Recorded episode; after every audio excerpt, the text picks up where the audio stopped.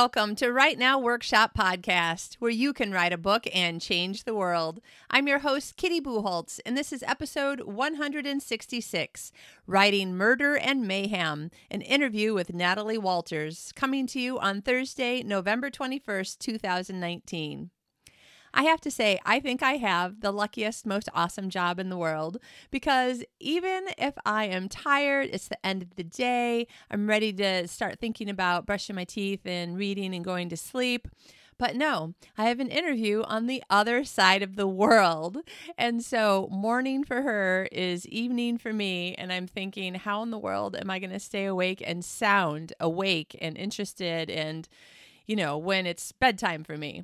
And yet, here I am having this fantastic conversation with Natalie Walters. It is so far past my bedtime by the time we actually hung up and, and said goodbye and turned off the camera. You only got a portion of our talk, and it was a really fun portion. But I had to stop it, or else you'll be like, These podcast interviews are too long, Kitty. We like them, but they're too long.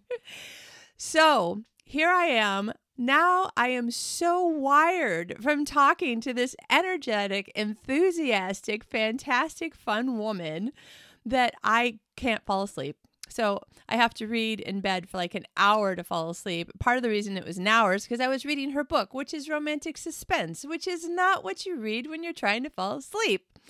All that to say, fun, fun times ahead for you listening to me and Natalie talk about so many things, including where to hide the body, which is always a fun conversation that you can have without feeling any guilt about it this is this is going to be fun for you, I think. And if you're uh, working on your NaNoWriMo novel and you're writing, writing, writing really fast, all of the energy and enthusiasm that we have during the interview, I think will pep you up and keep you going.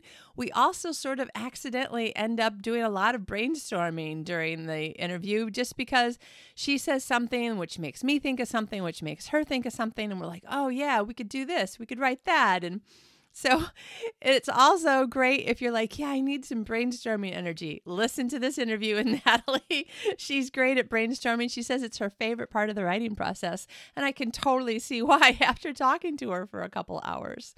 So I don't really have any other announcements to make this week. Next week, I will wish you a happy Thanksgiving if you're in the US or if you're an American living someplace else. But this week, I think is just all about writing, writing, writing, and uh, listening to somebody give you lots of enthusiastic energy as they talk about their new book. So here we go. Let's talk to Natalie. Today's guest is Natalie Walters. Natalie is the author of Living Lies and the new sequel, Deadly Deceit. A military wife of 22 years, she currently resides in Hawaii with her soldier husband and their three kids. She writes full time and has been published in Proverbs 31 magazine and has blogged for guideposts online.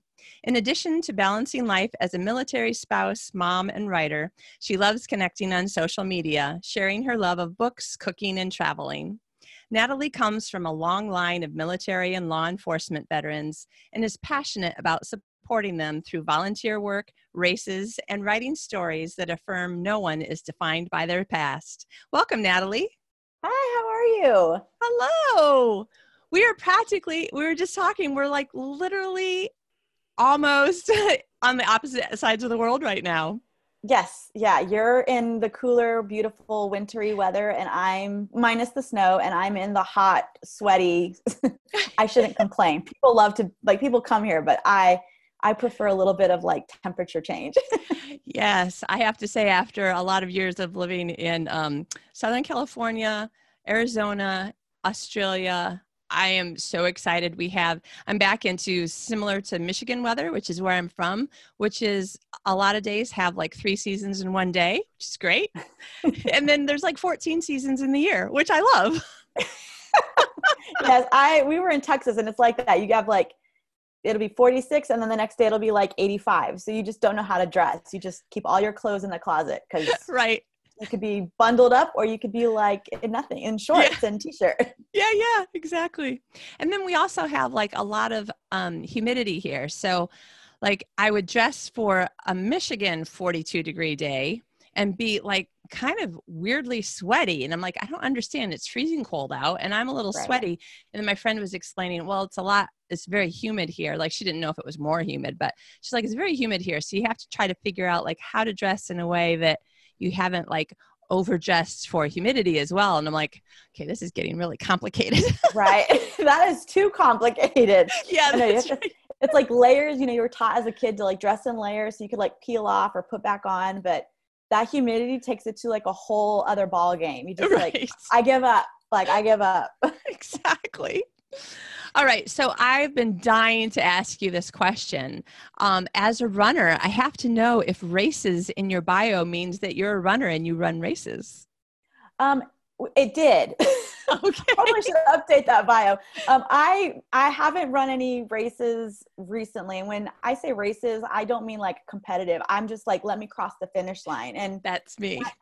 tends to be like my prayer at the like final miles. I'm like, oh Lord, please just let me get over. Don't let me quit because all I want to do is quit. Um, but Yeah. yeah. I've done a couple. I did a I did two half marathons. I did a couple of uh, ten you know ten Ks and and um, and I I remember when I ran my half marathon, I was like, I will never do this again. Like I and I see the runners who like veer off to like continue the full marathon, and I'm like they have my utmost respect, but they're also psychopaths because it is painful and I don't know. So my I ended up getting a stress fracture and after Oh. that I kind of was like, okay, I think my body this is my excuse. My body is telling me, you're done, girl. Like go Yeah. for walks. It's nice. You get to take in the scenery and I listen to the audiobook. So it's it's much nicer. When I'm running, I need to listen to music to kind of keep me motivated. But Yeah. when I'm walking, I can listen to audiobooks, which is which is much much nicer. Unless I'm listening to uh, suspense or like like bio stuff on like murders, and then I get jumpy when I'm walking. So then I tend to pick up my pace a little bit more. But but yeah, so I I have done some some some races, but I wouldn't call what I do racing or running. Right. It's more of a jog. yeah, yeah. Yeah. When I realized how fast other, I don't know, normal people run, I was like, well, okay, that means that what I really am doing is jogging, but I'm just going to call it running because it makes me feel better. That's right. That's right. It's like if it's like before I was published, you know, I always tell you like, okay, are you like, are you a writer or are you an author or is it a hobby or is it a job? And I was like, I'm writing, so I'm a writer. So Yeah. I'm an author now because it's been published, but I'm a writer. right, right.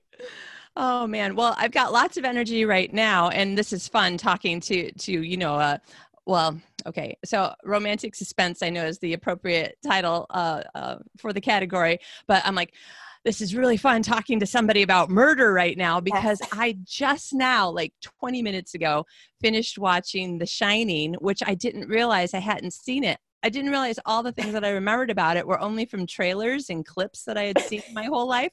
I'm watching it going, I don't think I've actually seen this movie. And it was deliciously, delightfully scary. I'm like, holy crap. And I know it's happening. I mean, I know it's going to happen. Right, right. You know, the scenes that are in all the trailers that you've seen your whole life. And I'm like, okay, this is still really scary. I'm loving this.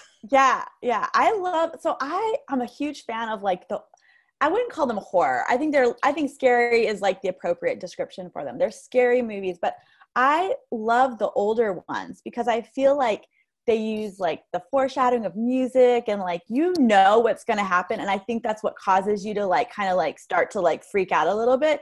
For Yeah. me, it gets me like on the edge of my seat to where I have to force myself to stay seated you know, I think I probably tried to walk out of misery like four or five times because I could not handle the suspense. I was like, oh my gosh, this, I like, I know it's going to happen. I just can't handle it.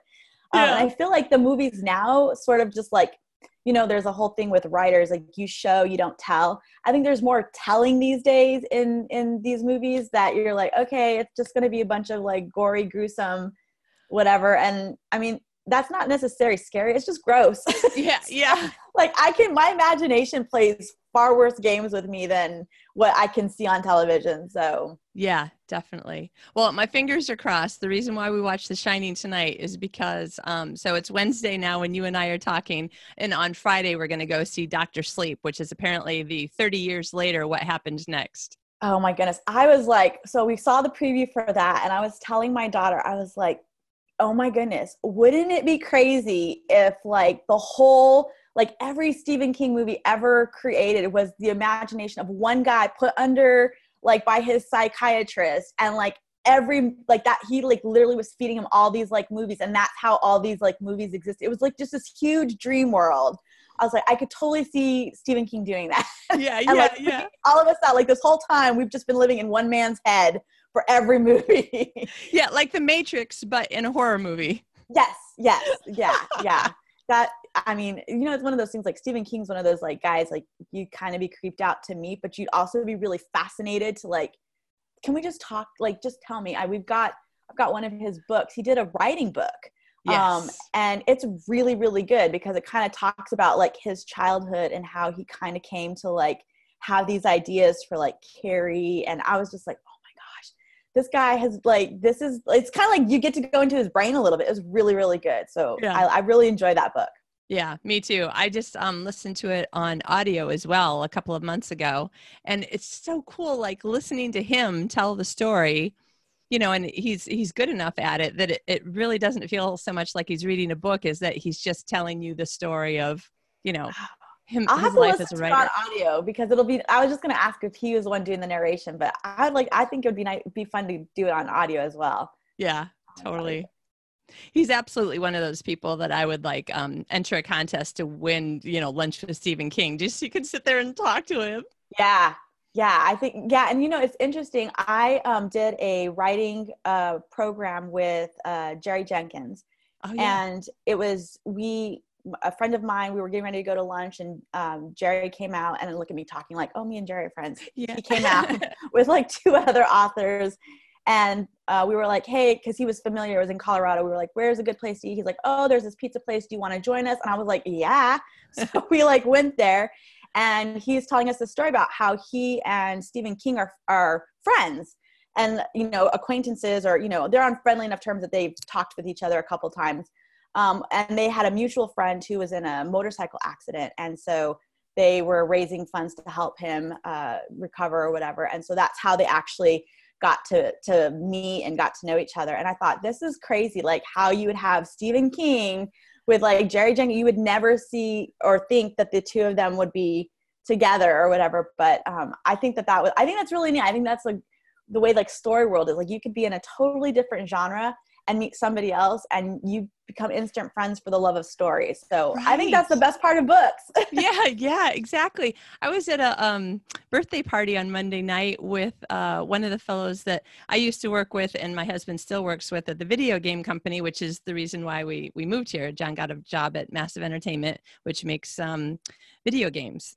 oh And- cool Yeah, it's My- totally fun. Yeah. my son would be all over that right now he'd be Yeah. like what well, you can tell your son. Um, uh, Massive is one of the Ubisoft companies, and we're the company that made the Division and the Division Two. So, and oh yeah, so the Division Two just came out a few months ago, and now we're working on. I guess I can say, yeah, I can say. So, um, John's working on Avatar, and I had just a nine month contract where I was working on Avatar. That is So- so that is so cool i'm gonna have to like pick your brain for like story ideas you're giving me all kind of stuff going on in my head right now well, you know, and that's and now we're going to do one of those like spaghetti circular reference things. Like one of my questions later is going to be, so according to your your press release, brainstorming is one of your favorite things. So, all right, so we'll circle around to that. Yes, I love it. So we were, it was me and two guys who've been making video games for you know 20 or whatever years. Like they've both been in the industry a long time, and we're talking about story and the power of story and like what story does in people's lives and why it's important it's not just it's not just entertainment like it, it moves people and i was like this is my most favorite thing in the whole world just talking about story like this Yes, I am the same way. I think it's funny because I, you know, as a as an author, we have to do our own marketing, and that nothing freaks me out more than having to like tell people about like my books or my, you know, because I'm like, oh, this is like I feel I don't know, it just makes me uncomfortable. yeah but I can speak all day long about other people's books. I could sell you them. I could like by the time I'm done talking with you, you'd be like, all right, I'm buying all these books. But it was funny because I was doing um, a, a Facebook Live with with uh, for the release of Deadly Deceit, and they were asking me about the new one and I was going 100 miles a minute because I was so excited. And then I like realized like I actually forgot that I wrote the book. I was like, oh yeah, I wrote, but so a lot of people were like, we were so excited to see you get excited for your story. And it really is, it's just that I love the story and the characters. And so once I like take myself out of that equation, it's easier for me to be excited, you know, to be able to be my true self about stories, which yeah. is over the top excited. it wouldn't surprise me if there are secretly, so that the publishing houses don't really know, some authors who work for the same publisher who are writing each other's social media stuff so that you can be excited about someone else's story and not feel weird that you're talking about your story. and then and then send them to each other and then you post what the other person said. You're like yeah that's totally true. Yeah that's a good idea. I need to I, have got i really need to take, take some notes on that one. That's a yeah. good idea. The secret underground network don't tell. that's right. That's right. Nobody knows. Well, listen, let's actually talk a little bit about your book. So, this is book two of a new series. Actually, book one was your debut book, right? Mm-hmm. Yes. Okay, so why don't we kind of start at the beginning? since we only have to go back one book, let, us start at the beginning. Tell us your story, how you got involved, and and then how it all happened for you.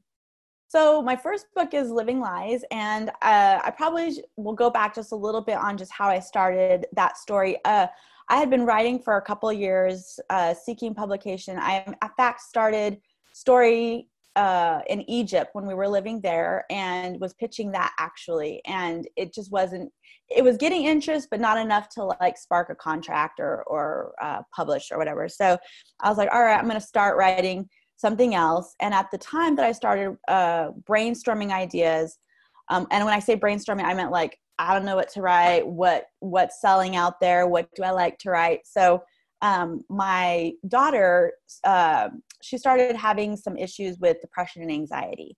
And so uh, our life kind of spiraled a little bit out of control uh, just because we'd never really had a firsthand experience with this kind of, of, of topic or issue. And um, as we were trying to deal with that, we ran into a lot of stigma and a lot of opinions and a lot of um, just, you know, questions and not know who to go to or who to turn to. So I funneled that into my writing and I created a character uh, first type of story. So I normally I think I tend to be more plot driven. Like I have an idea for like, oh, I want to have a story, but then I figure out who my characters are. And on this particular story, I was like, I have a character who is suffering from depression and having to face the stigma that surrounds that and how do you survive that and how do you get help if you can't even talk about it? So that's where it started.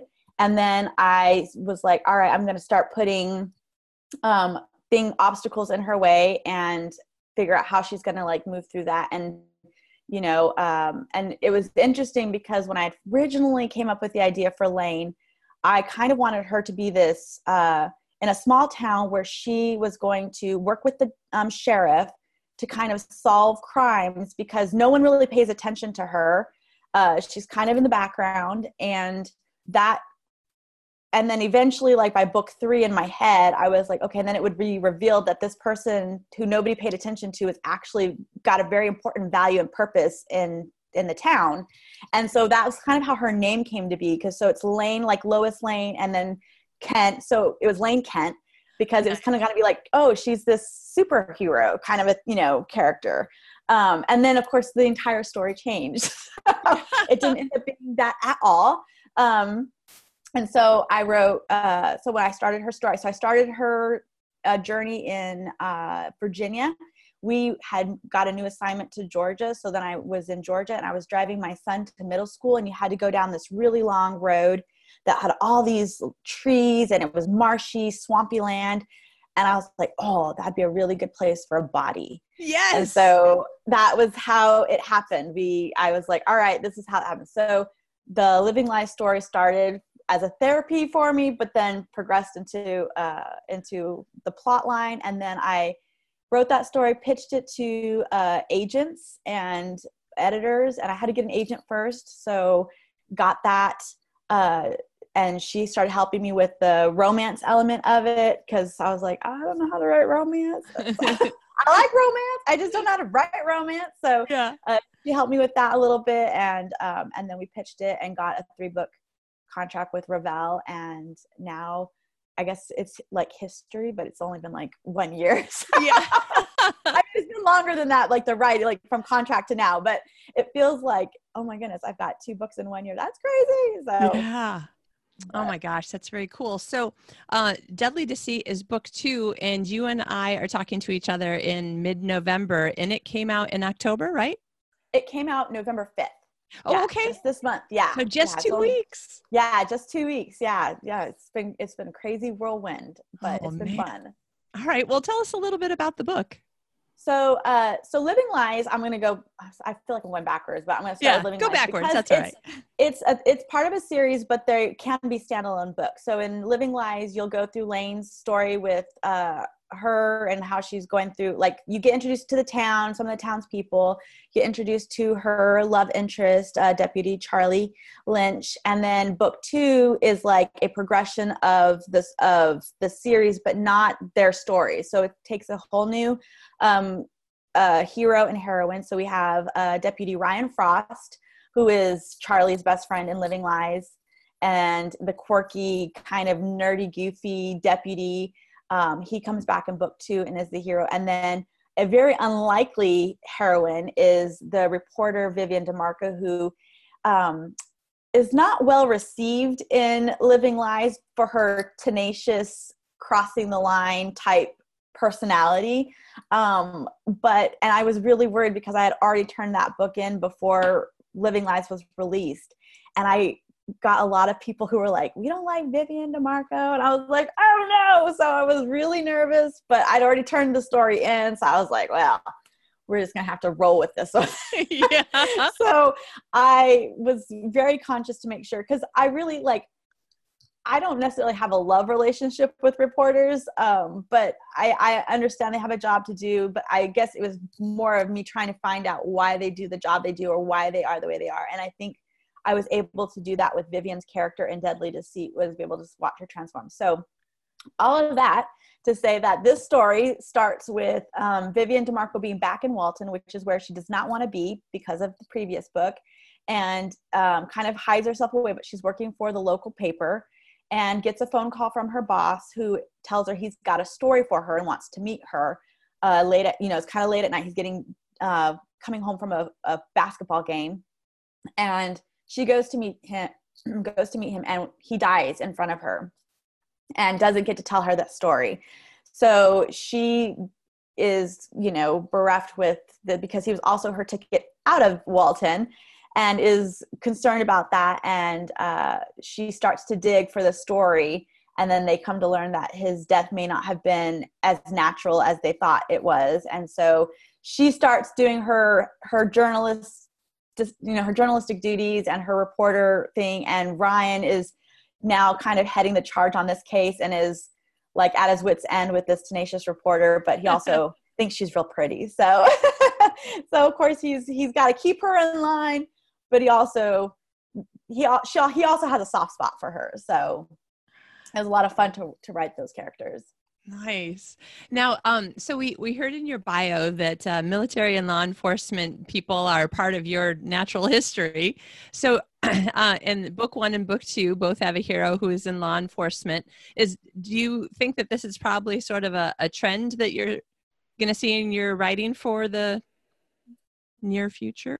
Yeah, I mean, I think the thing with romantic suspense is I remember I had a, a, mentor who told me like the problem with like romantic suspense is that you have to have somebody who's got some sort of law enforcement, you know, in them because otherwise, you know, how do you do how do you do the investigation part or how do you protect or whatever. So so I was I mean, I put some thought into that, but I I know, like, so in book three, which is coming out in March, Silent Shadows, there's not a, the character's not law enforcement. Now, they do work with law enforcement, but he's actually military intelligence or Oh. prior military inte- intelligence. And so he has that sort of investigative background himself, but there's not actually two characters with that. And so I think um, they kind of tell you, write what you know and so growing up with my dad who was a police officer and then became a judge and then my brother was uh, a sheriff deputy um, and then being in the military of course uh, we have lots of friends in different federal agencies. So i can draw from all of those experiences and kind of take their stories and kind of twist them around and and uh, but it's nice to have them because then if i have a question i have like actual people i can go to and be like hey tell me about this you know and and i know i probably get stuff wrong i mean that's just the course of writing fiction but at yeah. the same time fiction so yeah. you know if you if you can if you can watch some of that stuff that's on television and you know then you can you can read a book and, and yeah. overlook that error that's right that's right my one of my favorite tv shows is castle with nathan fillion um and i'm on season five i've been i've been like just giving myself just one or two episodes every here and there because like i i want to make it last as long as possible. And i had to like you yeah yeah. And like you move around a lot. And so like couldn't watch it when it was actually on tv so i'm like okay that's right. I'll just like watch just a little bit of each of the dvds and try to make it last a long time. And there's this one part where i'm just like i love Lanie the, the medical examiner. Love her. But and and I and I love this show and so like however like there'll be like one or two times where I'm like okay she just said like a whole bunch of things in three sentences that would have taken her at least a couple of days to figure out, I think. You know, and I'm like, okay, that's all right. I choose to believe her. that's right. That's right. That's right. I know. I was just watching, I'm watching the new season of Jack Ryan. Oh, and yes. Um, I, which I like it. I enjoy the show very much. Um, I had a question, and one of the things they did in episode one, but my mom explained it to me, and I was like, okay, I can get that. It, they didn't really hint at it too strongly, so I it went over my head completely. But the last episode that I watched, um, and I don't want to give away anything in case anybody hasn't caught up with them, but yeah. there's a scene where and somebody attacks Jack Ryan. Obviously, he's going to get attacked in every episode. yeah. And they put a plastic bag over his head to kind of like suffocate him. And I can't tell you how many times I have talked to my children while we've watched the show, and I'm like, "What would you do if this was happening?" And they're like, "I don't know." I'm like, "You break the plastic. It's just plastic. Like you yes. poke a hole in your mouth and you breathe." Yes. But I'm telling you, Jack Ryan was sitting there struggling, and I was like, "Dude, come on, you're CIA. That should be like 101." I mean, I feel like anybody who's watched any kind of movie should know. You just pop the plastic. So you know, for your listening viewers, if you ever find yourself with a plastic wrap around your head, just poke, poke, you know, put your fingers through it and you can breathe. Yeah, that's right. but yes, I was like, oh no, come on. And I don't know like why that was so, such a, like, it seems weird to me that that was something that like would be overlooked by like the writers or the directors yeah. of that. But yeah. it was, and I guess it just made for better I mean, I don't know. More y'all have to watch that episode. Yeah. Yeah. I try to tell myself, okay, this is like the heavy duty shipping container wrap that you wouldn't right. be able to get your fingers through. and and I and I just, you know, do that thing where I just choose to believe that this is right. what's going on. But you'd think that you would at least see the person trying to poke a right. hole where their mouth right. is. Right. I mean, with your adrenaline pumping, it'd be like Hulk hands. You should, you know, you might be able to break through that. yeah, that's right. feel like oh. plastic tarp, but I know, right? Yeah, yeah. okay. And then you have to wonder, like, why you wouldn't, ha- why he would have industrial size plastic around him because yeah. did he plan on suffocating? It yeah. just goes into a whole bunch of questions. exactly, which in some ways is part of what um, can keep me totally stuck. Like I'll start going down this circular path that's like a labyrinth of what if, and then I'm just like, oh my gosh, Kitty, choose one. Just all of them are fine ideas. Just choose one. But right. you're like, but what if this? But if you do this, then why not that? And why wouldn't you? Yeah. And wouldn't he have, you know, blah, blah, blah in his pocket? He could just, you know. Right. Better to accidentally cut your tongue with the, the, the knife that you always keep in your pocket than to suffocate yeah, now that you bring that up, he did have a knife in his pocket because he used it. And so, hello, like you just like I that literally just like a light bulb in my head. Oh, he did have a knife in his pocket, but chose not to use it.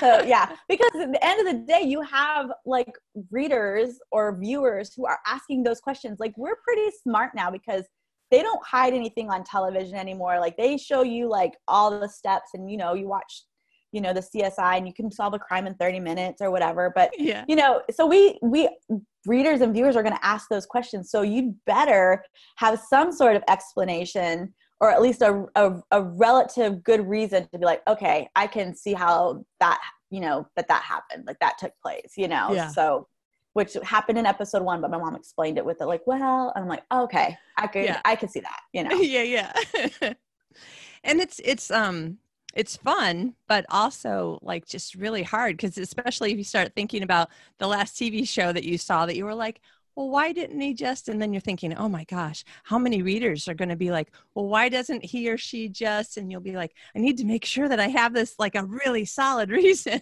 Yes. No that that definitely is a fear and i always feel like when i'm trying to come up with ways to like put my heroine into suspenseful or dangerous situation i'm like this i feel like you have to be so creative because at the end of the day it's always going to be someone stalking them mugging them breaking into them doing something to their car. So it's like okay how do i make this something that's like different? And then be able to explain it in a way that like okay because i mean if somebody's car exploded in your neighborhood you'd be kind of like okay this is weird. And you'd have a lot of questions because that's not a normal everyday thing you know? Yeah. so you know if but then if you like explain it like oh well that person is all was building a car and was pulling his stuff off of you know the internet. Okay he didn't know what he was doing Right. that explains it. Yeah yeah. In fact now you got me thinking okay so the next time i should do something where she's um she's trying to start it you know she's just getting the click and she does it again and just just gets the click and she jumps out of the car and you know calls the police. And i think someone's put a bomb in my car because she's seen this on tv like if it's just a click like do not try starting your car again. It will explode. But Right. then you know what she finds out is she's just got a dead starter which also makes the exact same sound. You know? Right. exactly. Like- but it heightens the suspense because now she's like okay she's been taken off her guard. Exactly. now she's not going to know when it's coming. Yes exactly. Okay you and i should just like write some stories together. That's right. I We're on think the so. same i think so. That's right. Well, one of the other things that you mentioned in your press release was that you had, and pardon me if I'm misquoting you, a really fun time figuring out the murder in this particular book. I did. I actually, so I talked earlier about Living Lies starting as character based uh, uh, story. This one was, um, I kind of knew, I knew who my characters were, but it was the method of murder that I was like, oh, this is good. I like this. And um, I didn't know who I was going to kill at the time. And I was really sad when I discovered, like, when I was like, oh, I got to kill this character. Because I really wanted him to have a long, you know, I wanted him to make it to the end Yeah. uh, but it just wouldn't work that way because I needed his death to kind of like you know push Vivian in that in that direction. But um, it was very fun. I thought it was it's a little scary how excited I get about how I'm gonna like murder one of my characters. yeah. um, but I was especially excited about this method because I was like, this is something that like I don't know. I'm I'm sure if I used to do research on this, there's probably somebody who was actually murdered in this manner. It'd be kind of freaky, but I think you know, I think it's more of like the way that it happens. I was like, oh, how could I? But I like I like it. I think it was a lot of fun. And then when I learned who the murderer was, I was like, oh, because you know, it, the the method was so unique that I was like, it has to be a it has to be a character that you'd be like, oh, I would not have expected that. So yeah. Yeah. uh, so it was really that was really fun. It was really fun, and I my sister's a doctor. My daughter just graduated from nursing school, and I have friends who are nurses. So I was able to get all of the like, okay, can this happen? Like, what is the time frame? Like, what can I do on this? And so it, it was. I was. I am so proud of it. I'm so proud of the way I killed my character. Can I say that? Nice. Well done. Hey, you know what? I've been on vacation before with my husband and I've looked at over something. Um the the one that I still am like, I have to find a way to use this is when we lived in New Zealand and we went to this place where um it's like boiling mud pits and like um I said I wasn't going to cough on air. Sorry, people, still trying to get over still, silly bronchitis. Um, what it, what do you call it? Like um, like where there's hot springs, you know, and hot water boiling up. But when it boils up under the mud, it make it literally makes the bl- the mud boil. Like you can see it. Oh, Bizarre. Yeah. And at one point, there was like th- this path that had this little curve, and there was a whole lot of like trees and shrubs and stuff like that. And I just went, oh, what a great place to dump a body. And Yeah. my husband and I were on vacation for our anniversary, and he just looks at me like, should I be scared? And I'm like, no, no, no, I'm just thinking. You're like for yeah. a story. And he's like, yeah. yeah, no, I totally my my husband and my kids will totally agree with because I we were in New York for my son-in-law's uh, graduation and we were walking through Central Park and it was a beautiful day and I was like okay cuz you know you watch like the CSI or you watch you know Blue Bloods or whatever and you're like okay people die in the park all the time. I mean that's my that's what i get from those television shows. There's always bodies. So i was yeah. like how do you get a body into like and i was like oh i could totally excuse me i could totally see someone putting a body into a suitcase and rolling it through the park and like just emptying it out and then like because you see people who are like you know going from either the their taxi or whatever to the and i'm like that would be and i was like oh i could that that would be how you do it. You'd put somebody into a suitcase, you'd roll them through, and then you'd dump them, and then you'd go. And no one would ever think twice about it. And my yeah. husband's like, and my daughter's like, "Mom, really?" And I was like, "What?" But this, because then, because I was thinking like, okay, how, if you had someone to scream, because I mean, there's a lot of people in New York City, but you literally could walk through with your suitcase, and no one would blink an eye. Yeah. So if anybody uses that idea, just you know, acknowledgments, credits. That's all I'm asking. That's all I'm saying. well, you know, one of the things that I love to do um, for the podcast is I, I love to make my guests look good and make their books sound interesting. And of course, you know, I've read at least a portion of the books of the um, guests that I've had on so that I can, you know, talk like an intelligent human being. um, but uh, I also like to make sure that um, as a podcast listener, like I really love to go, ooh, great tip. I'm going to use this or that or whatever. So I'm trying to figure out how are you going to give people advice about how they can get information when you're actually related to all of the people that you ask questions about. like how lucky are you that you're related to a judge, a military person, a nurse, and somebody in the law enforcement? I think like my my best suggestion, and honestly, is if you are part of a writing community, put it out there, put feelers out there, because chances are somebody either knows somebody or is that person or has actually talked to somebody who'd be like, "Hey, I spoke with officer so and so. They were really helpful. Here's their information." Um, because let's be honest, most of these people love to talk about their jobs. Like, I don't think I've ever met a single one who's been like, "No, I don't want to talk about it." Uh, well, yeah. that's not true my CIA contact is like, yeah, I can't talk about that. I'm like, oh, you know, so I'm like, what can you tell me that I can yeah. use? Um, but but for the most part, they want to talk about their stories or you know whatever.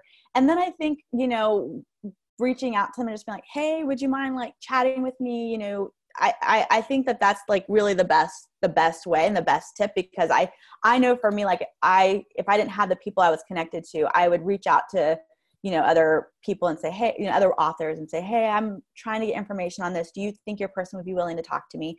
And for the most part if they're super kind and most authors are super kind they will be glad to like give you some information you know? So i know uh, i was working i was talking to um, lynn blackburn and she's working on a new series and i was like oh i was like on i'm cons- like brainstorming ideas for another series and i actually have a character who wouldn't it be fun if we could like cross the characters like where your character is in my book and my characters and yeah. or at least they meet up and so she was like oh that would be really great so i you know i think that that helps just having building those relationships up and you know always being you know and i think you know you put little credits in the back of your books and they like seeing their names in there or whatever or for me like i put like oh thank you so and so and all yeah. mistakes are my own. I get it. I yeah, yeah. but yeah, but definitely reach out to the writing community as a whole because they'll probably have some help. And then just start asking, especially if you're in like smaller locations, ask your friends, like, do you know police officer that I could chat to? You know, you know offer to buy them coffee or whatever. And they'll be glad to tell you some stories or at least help you with procedure because they probably more than anybody else hate when they see procedure or things done wrong. And so right. they, I think gives them a little bit of like, ah, okay, finally somebody is going to like do it right. And I think that that is a huge kind of like nod to their, you know, to their profession. And so I think it's fine. I think that they're, I think that they will be really willing to, to share their information. Yeah. I, you know, I guess I forget that um, other people are as excited about their job probably as I am about mine. Like you and I could just talk about writing all day. I forget that there are probably police officers who could sit around and just talk about, oh yeah, and then this other thing happened, you know, to people all day. Right. Well, and especially like it kind of helps. I think for me, like it, it, I see them kind of like being able to talk about the good parts of their career. I mean, yeah, there's some bad stuff that obviously happens, but they're also able to tell you some funny stories. I know I was sitting at uh, dinner with our friends. He works in the DEA, and he was telling me this story, and I was like, and I just tucked it in the back of my head. I was like, I'm using that story.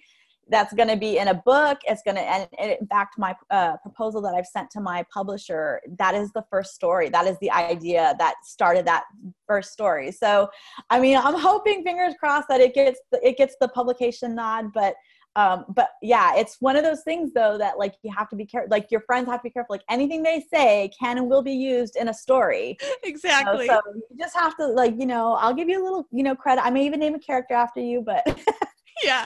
Yes. Anything you say, just be forewarned. If it's good, I'm putting it in. yeah, that's right. That's right. And um, just um, having to do with the law enforcement thing, one of the things that was super helpful for me, so I'm just mentioning it in case it's helpful for anybody else. Um, my friend Janice Cantore was on the Long Beach Police uh, Force for like 20 years and then um, started writing romantic suspense for Tyndale. And so I was asking her some questions about uh, what what police and medical examiners and stuff would do in my superhero series, which is set in Michigan. And so she was explaining that depending on where your book is set, um, city and state, the what would happen and who exactly does what would be different in every area. So definitely remember to tell people if you're asking, you know, somebody in, um, I mean, obviously, if you ask somebody in the army and a question and then you made your character in the navy that would that would be yeah. but but um even if you ask a sheriff and then made the sheriff in your book be in a different state you might a- accidentally have um written something that wouldn't happen in that particular right. state so right right and that's that's true for even like my series with walton because in walton the town is small that they have I mean, I, I call it a, a, deputy force. So it could be a police force, but it's they call themselves deputies. And then how do I cross like in um, deadly deceit they kind of cross into into the savannah area lines well that's a different police force if there's a crime on that side you've got to be able to have the police officers work together and will they work together? So like in living lies i know that i had a dea agent in living lies and there was fbi and not all of them enjoy working together or are willing to share information but it kind of helped me because i was able to kind of like you you know use that to antagonize my characters or to cause stumbling blocks for them and so it is it's you have to kind of know i mean and it just really kind of takes like a simple google search sometimes to just be like okay what are the parameters of jurisdiction for an fbi agent versus cia or versus local police or whatever you know and yeah. and that was kind of thing like i know in um, living lies they have a murder and well the fbi could come in and help if the police force wants them to. Like they would they could invite them and be like hey or we have a missing person and they you know bring them in. And so uh just you kind of you can use that information to kind of be like all right i know how to but it's good to have i mean it is good to know because if you cross lines like oh a sheriff you're going to have a wife of a police officer or a sheriff a county sheriff's officer be like this no this would ne-, and they will email you. Readers will email you. If you got it wrong they will email you. Yeah yeah you know, and now you're making me wonder because you have both military and law enforcement background. I'm trying to remember if I've seen a TV show or a book that um, mixed, like made made their um, made their plot be such that two different um, what am I trying to say? Not military forces, but two different branches. That's what I mean of the military. Like were forced to work something together. Like like you know on ncis everybody's in the navy who, right. who, you know works through that show. But but like i wonder if something were to ever happen where it'd be somebody from the navy and i mean it could if it was two if you had two people in different branches. So like like where we live here in hawaii you have military installation you have navy installation you have a marine corps base you have uh, air force base.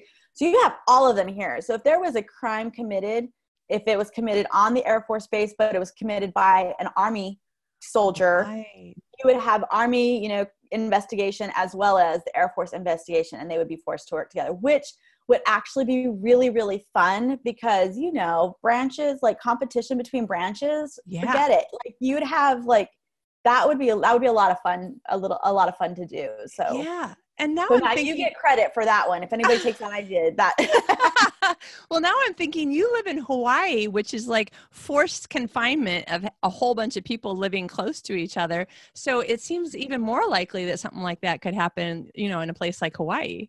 Yeah, I think there's been there's been a handful of cases. I think like probably in the last ten years where they've had um, situations. I think there was, and I'm gonna probably totally mess this up, but I think there was a uh, the last one that I can think of was they had a an army soldier who uh, was giving uh, secrets away, and they had gone to his house and like had his house locked down. It was like they stormed it, like they knew he was doing it or whatever um but you know and then that brings in all of the like law enforcement people you got fbi you got you know everybody's involved because um you know military people they have they've got security clearances that Yeah. give them access to specific information and being where we are located in the pacific you know we have we're close to to enemies in you know north korea or whatever so you could definitely use more global uh more global threat here but I think um and always I think there was like an episode of like Hawaii Five O and I don't really watch Hawaii Five O. I'm just gonna apologize right now. I don't watch that show very much. Um but I think there was an episode where I was like, well, if somebody was here and they committed a crime, they could basically like leave and like fly off the island potentially before either the body is found or whatever. And how would you ever like find them? Right. they could be yeah, gone. yeah. Another Yeah, country. I mean, we're close to a lot of foreign. I mean, you know, foreign countries. So Yeah. Oh my gosh. Okay, this is so interesting. And now you got me thinking there's a show here in Sweden. I'm not 100% sure because I don't speak the language very well, which is to say almost not at all. Um, I'm pretty sure it's a Swedish show, not a Danish show, but I am literally one train stop away from Denmark. Um, so I Malmö is on the water and the other side of the sound, which is um, so I didn't know what a sound was until I lived here. It's a really narrow body of water that's much, much wider than a river. And yeah, I don't know how to explain it. very specific. yeah, yeah. I mean, Uh, specific enough. It got its own name. yeah, it's got its own name. It's the sound. The Uh, sound. so, um, so someone created a show where, um, okay, so so Malmö is on one side of the water, and Copenhagen, Denmark, is on the other side of the water. And as of like 2006 or nine, or like pretty recently, they have a bridge now, so trains and cars go across the bridge. And um, so the show came out maybe last year, I think. And um, sorry, uh, PG 13 warning. Somebody murdered someone and cut her in half and then placed her on the bridge. So her body was exactly 50-50 on the swedish side and the danish side of the the line that marks the difference oh the- the- yeah between the countries.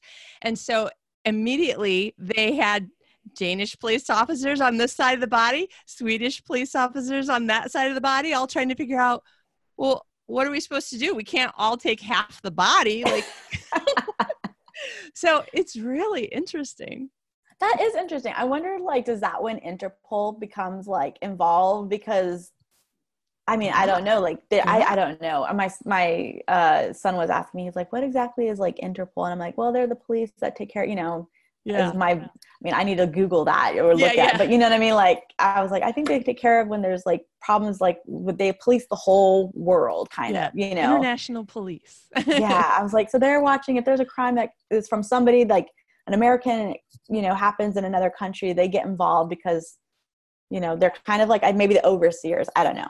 Yeah. i'm probably wrong and somebody's going to email me like you are absolutely wrong. I'm like i'm sorry. I work for interpol and that's not how yeah it works. that's not how it works. And then i'll be like well since you do let's chat.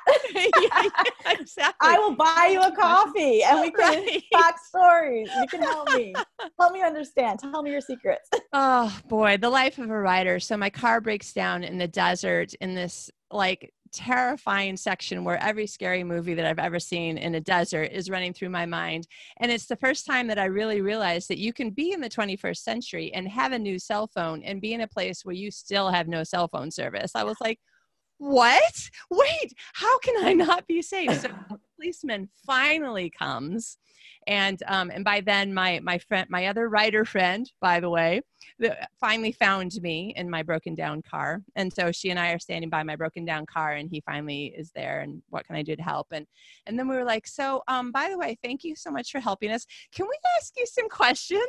Because we're just realizing you couldn't murder somebody in this desert and easily get away with it or you could be you could die because somebody tried to murder you and you got away, but then your cell phone didn't work. And he's right. just looking at us like, I need your names and phone numbers and addresses. You know? That's right. That's right. No, no, not us. We're not going to murder someone. Right, right, right. But, but if we were to, or if we were to write a character who does, yeah. we're just getting information. and now, you know, we're, we're talking about uh, county lines and the lines between, you know, um, armed forces um, branches. And now i'm thinking mason dixon line. What if a body was found on the mason dixon line? I don't know. Yeah I, it's it's crazy. I know. I, I, think there's like and i think that's where you like we as writers get to be creative and be because you know again like i was saying there's only so many ways you can stalk somebody but you can like put where you get creative is where you put you know because i think i was reading somewhere someone asked a question about are all romance plot lines the same? Like is there some sort of like outline? And the reality is is that there is you know from the time that story began there's always been i mean you look at the bible there's an a b and c there's a beginning a middle and an end you know yeah. that's the same thing with every shakespeare play i mean so we all write in this manner but it's what happens in those in betweens like that causes the nuances to make a story different and yeah. reach and talk to different people so that's why each of us coming from where we come from you know like where we where we've grown up whatever we carry yeah. we look at things differently you know i think you know you looking at okay we're stuck in the middle of nowhere we're gonna die and that is exactly the kind of thought i would have i'd be like all right this is how i'm gonna die the guy's gonna come out and i'll have a whole story about the guy who's gonna kill me and I'll like have and I'll then I'll have like the you know epilogue story of like what my husband and my kids are gonna do once I'm gone, yeah. and I will have it all written out and done by the time the police officer or the tow truck comes to help me with my car, and that's just the way that it is. Like I like I will go out and I, I tell my kids this and they hate this about me because like when most parents probably tell their kids like, you know, honey, you know, make sure your cell phone's charged because if, if you're stuck somewhere, you want to be able to call. I'm like, if your cell phone's not charged, we will not be able to track you. The FBI will not be able to track you. We will not be able to hit the pings off the radar. The guy's going to take you, throw you over the, you know, like take your phone, and then we're going to think you're in like, you know, Sweden and you're totally in the wrong direction. You know, like I'll go the extra mile to just rein in the, the thought that you could die, you know, and this is how it will happen. And my kids are like, okay, mom. Like they're gonna like I probably need to sell more books to pay for their therapy for like the rest of their lives you know, you got to ask yourself though, for all the writers in the world, and particularly all the writers who are writing crime, horror, suspense, thrillers, are their kids as a whole um, more disturbed or actually safer in the world because they've already had all the scenarios run through for them? yeah, you know, I was gonna say, are they healthy? Like, is that like, are they health, like, you know, mentally healthy? I don't, I don't know for sure, but I do know my kids will constantly think we moved to Egypt, and the worst thing I could have done was Google like what happens in Egypt, you know, all this oh, stuff. Right. But we got there, and I told my kids, I was like, "You're not allowed to like walk on the streets by yourself." and it's and Egypt is beautiful, beautiful country. Where we lived was beautiful, and we did walk on the, you know, we did walk. It wasn't a big deal, but I walked with them. You still had to be diligent. And um, and so I told him, I said, because here's the deal. And I don't know if you've ever seen the movie Taken, but this is literally yes. how this happened. I was like, you will get taken and they will take you across the border into Africa. You will be sold to the highest bidder for it to be their 15th wife. I said, and then you'll be a slave for the rest of your life, and we will never be able to find you because we live in a foreign country. There is no CIA, there is no FBI, there is no 911. Like, you're gone. Like, I will, like, we will not be able to find you. And so I literally told that to my, I think at the time it was like I had a fourth grader, a fifth grader, or yeah, fourth, fifth, and eighth grader or seventh grader. so could you imagine, like you're eight years old and your mom's telling you how you will be sold into like slavery for and be some man's, you know, but they're all here, they're all safe. So whether it helped or not, I don't know, but I'm gonna go with it did help them. It gave them that little bit of fear to like be like, you know, this is because that's how I live. Like I feel like when I'm going down the stairwell at the hospital i'm like this is like this is where people get mugged or knocked out or you know whatever. Because that's my thought process. I yeah. it's unhealthy. I need therapy i need therapy clearly or at least i need to just keep writing all these stories down. Yeah. Yeah. But it's oh good. At least God. i give my characters like okay this is what could happen and this is why it could happen. And at least it could be plausible because in my head it's always plausible that i'm going to get mugged going to the mall okay so now since i also write romantic comedy now i'm thinking okay what i'm imagining the husband of this writer who's in the military he's career military like is he just like pulling out his hair shaking his head going stop scaring our children these things will never happen or is he yes. like yeah and also this yeah you know it's funny because um, I think my husband does play into it a little bit. My um my middle daughter was uh dating a guy and Oh, that's um, got to be the worst. yeah.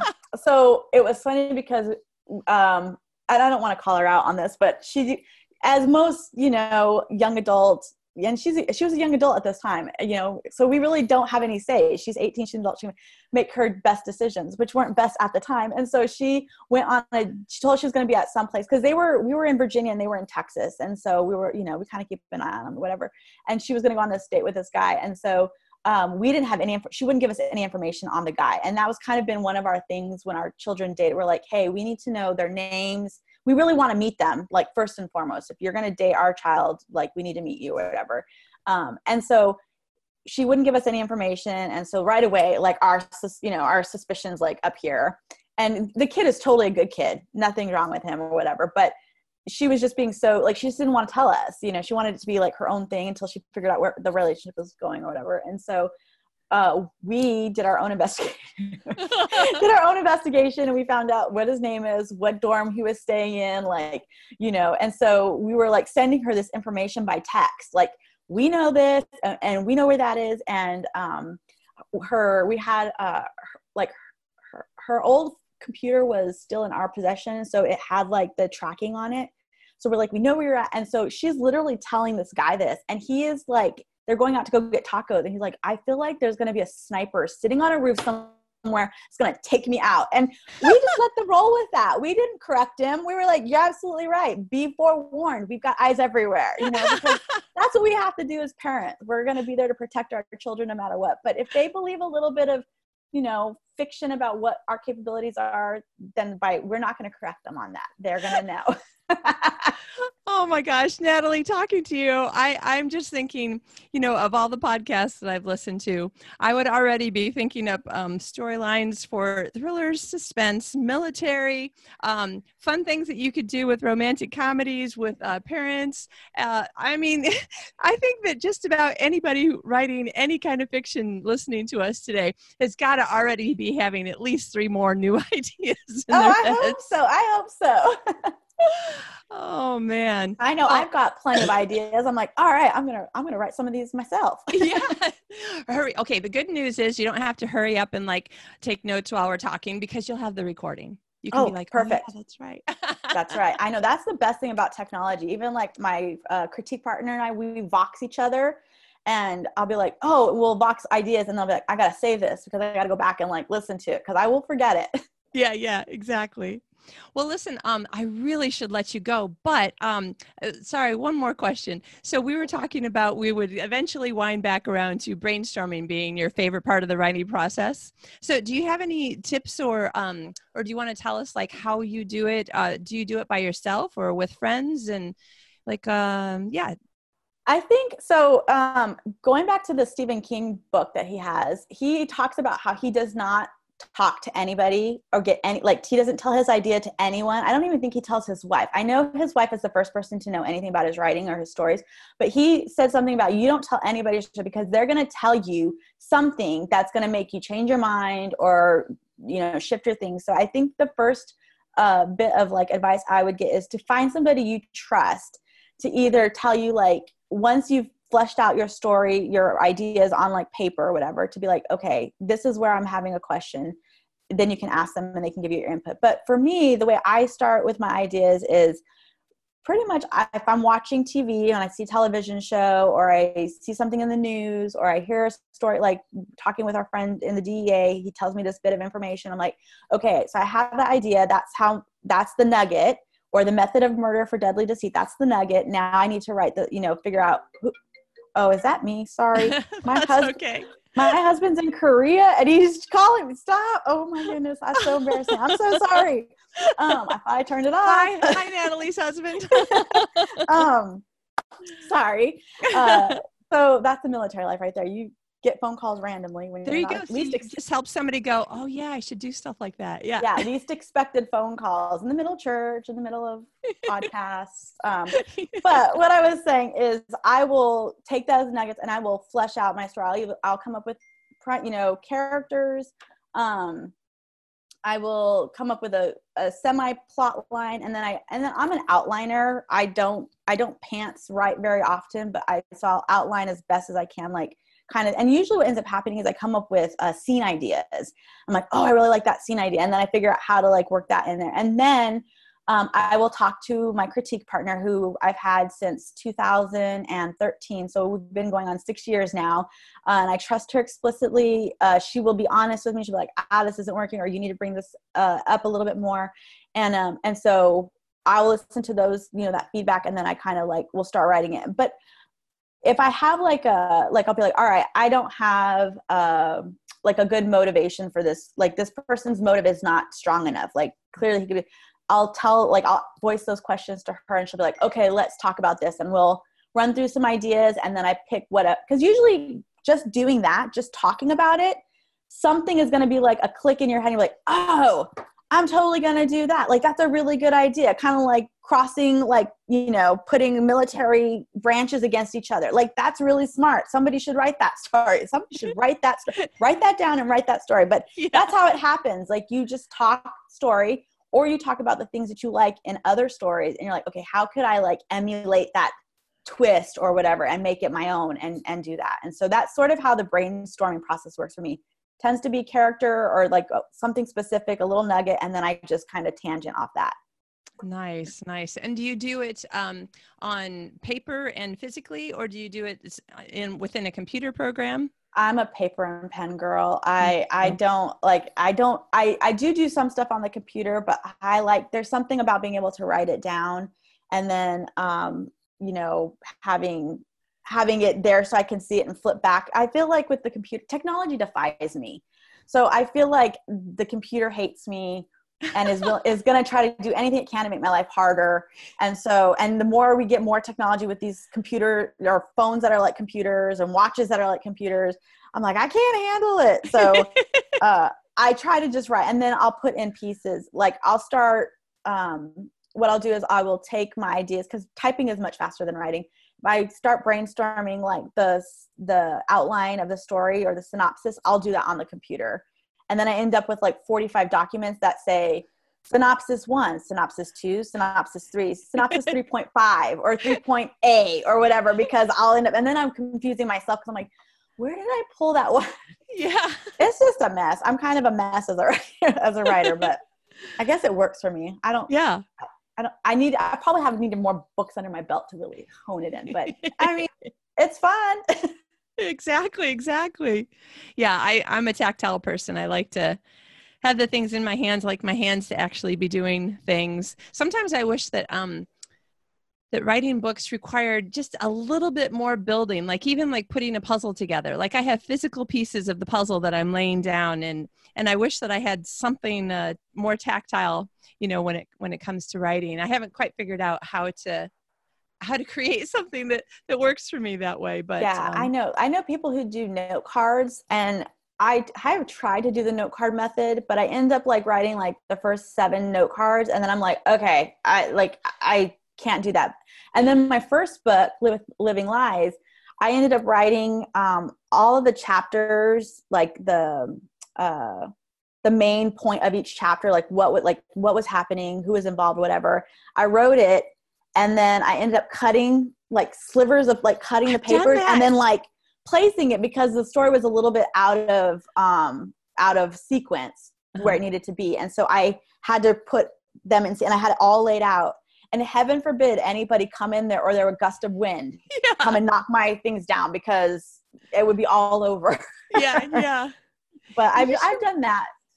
Yeah, yeah. You just reminded me, and that's the thing with um, moving so many times. Sometimes I forget what I used to do that worked, but um, you just reminded me that I have had in the past like a pile of four or five different colored sticky notes, and I put the ideas on one color per you know major character, and then have a wall or a board or something. eh, Because then I literally do have the tactile thing, and I can move things Right. around and Yeah. Yeah. And I didn't like I have a whiteboard. Like if I get to a part in the story where I'm like, okay, this needs to happen, this needs to happen, this needs to happen, and then I can erase it or I can add something. And then like I started doing um I printed a paper. I'm looking at it right now on my desk. I printed a paper and I'll I can show you um uh without messing it up. So it's the three act structure and I literally just printed it off of the off of the computer and Yeah. it has um it has like beginning inciting incident or whatever and then i put like notes like i specifically put notes on this one of the color of my character's eyes because i tend to forget that as i'm Yeah. writing but um i did that for uh, let's see what book is this? So this is my last book silent child. So i basically redid it and then just wrote on the bottom like okay uh, if the beginning is like like the first like plot point and it's the it's the beginning what is that you know? And then the next one's the inciting incident and then i can like actually put so this is would be like what your um, cards would be your yeah, you know index cards or whatever. And then i just i write on there and that actually seemed to be really helpful just for me to follow because i will get myself stuck yeah. in the middle of the book and i'm like i don't know where this is going or why this is going anywhere and so this helps kind of keep me like oh okay this is what's happening this is where i need to heighten the suspense or i need to heighten the action or i can put in a, a smaller moment in this in the story Yeah. Yeah. I think that if you're the kind of person who um, gets on the road and has the map out first, and you're like, I, I know that I'm going to wherever, I think that um, writing from one plot point to the next one is like, works if you're the kind of person who, who likes to have a map. Like, I know first that I need to go to, you know, Chum's Corners, and then I turn right when I get there. right So Right. so you can be like, I have no idea what happens between now and Chum's Corners, but that, that's what I'm going to do. And then you- exactly You can still have the excitement of surprising yourself with what you come up with. But- right You're not. Uh, I hate to say it this way, but this is the way I feel when I'm writing. You're not wasting time going off in different directions that now Right. you're just going to have to cut it and throw it away.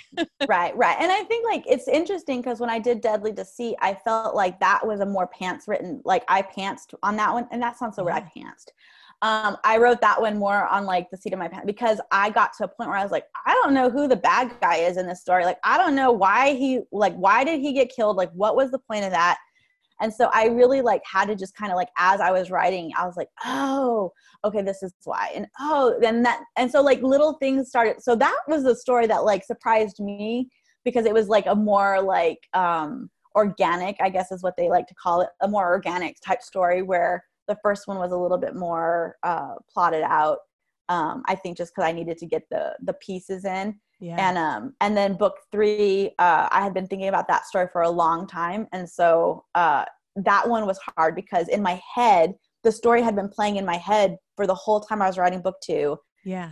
thinking about the characters. So then when i sat down it was like i was crippled because i could not get it out of my head onto the page the way that i wanted to. And i literally sent it into my publisher with tears because i was like this is so bad. Like it's not it doesn't look like what i thought it was going to look like you know? And um and i got so i sent that in on like may 20 may 15th flew to texas because my daughter was graduating from college flew there got an email uh, because i think that was like a tuesday i got an email on like friday from my editor and she was like i love this story. I could not put it down. And i was like i was in panera crying my eyeballs out over my salad because I was like, it was just like, so I don't know what God did to it from the time I hit send to the time it landed in her inbox, but I was so excited that it was just the encouragement that I needed that I was like, okay, that, you know, and then you get the blank page in front of you and you're like, I don't know how to write stories. Like, what is Yeah. a sentence? So, you know what I mean?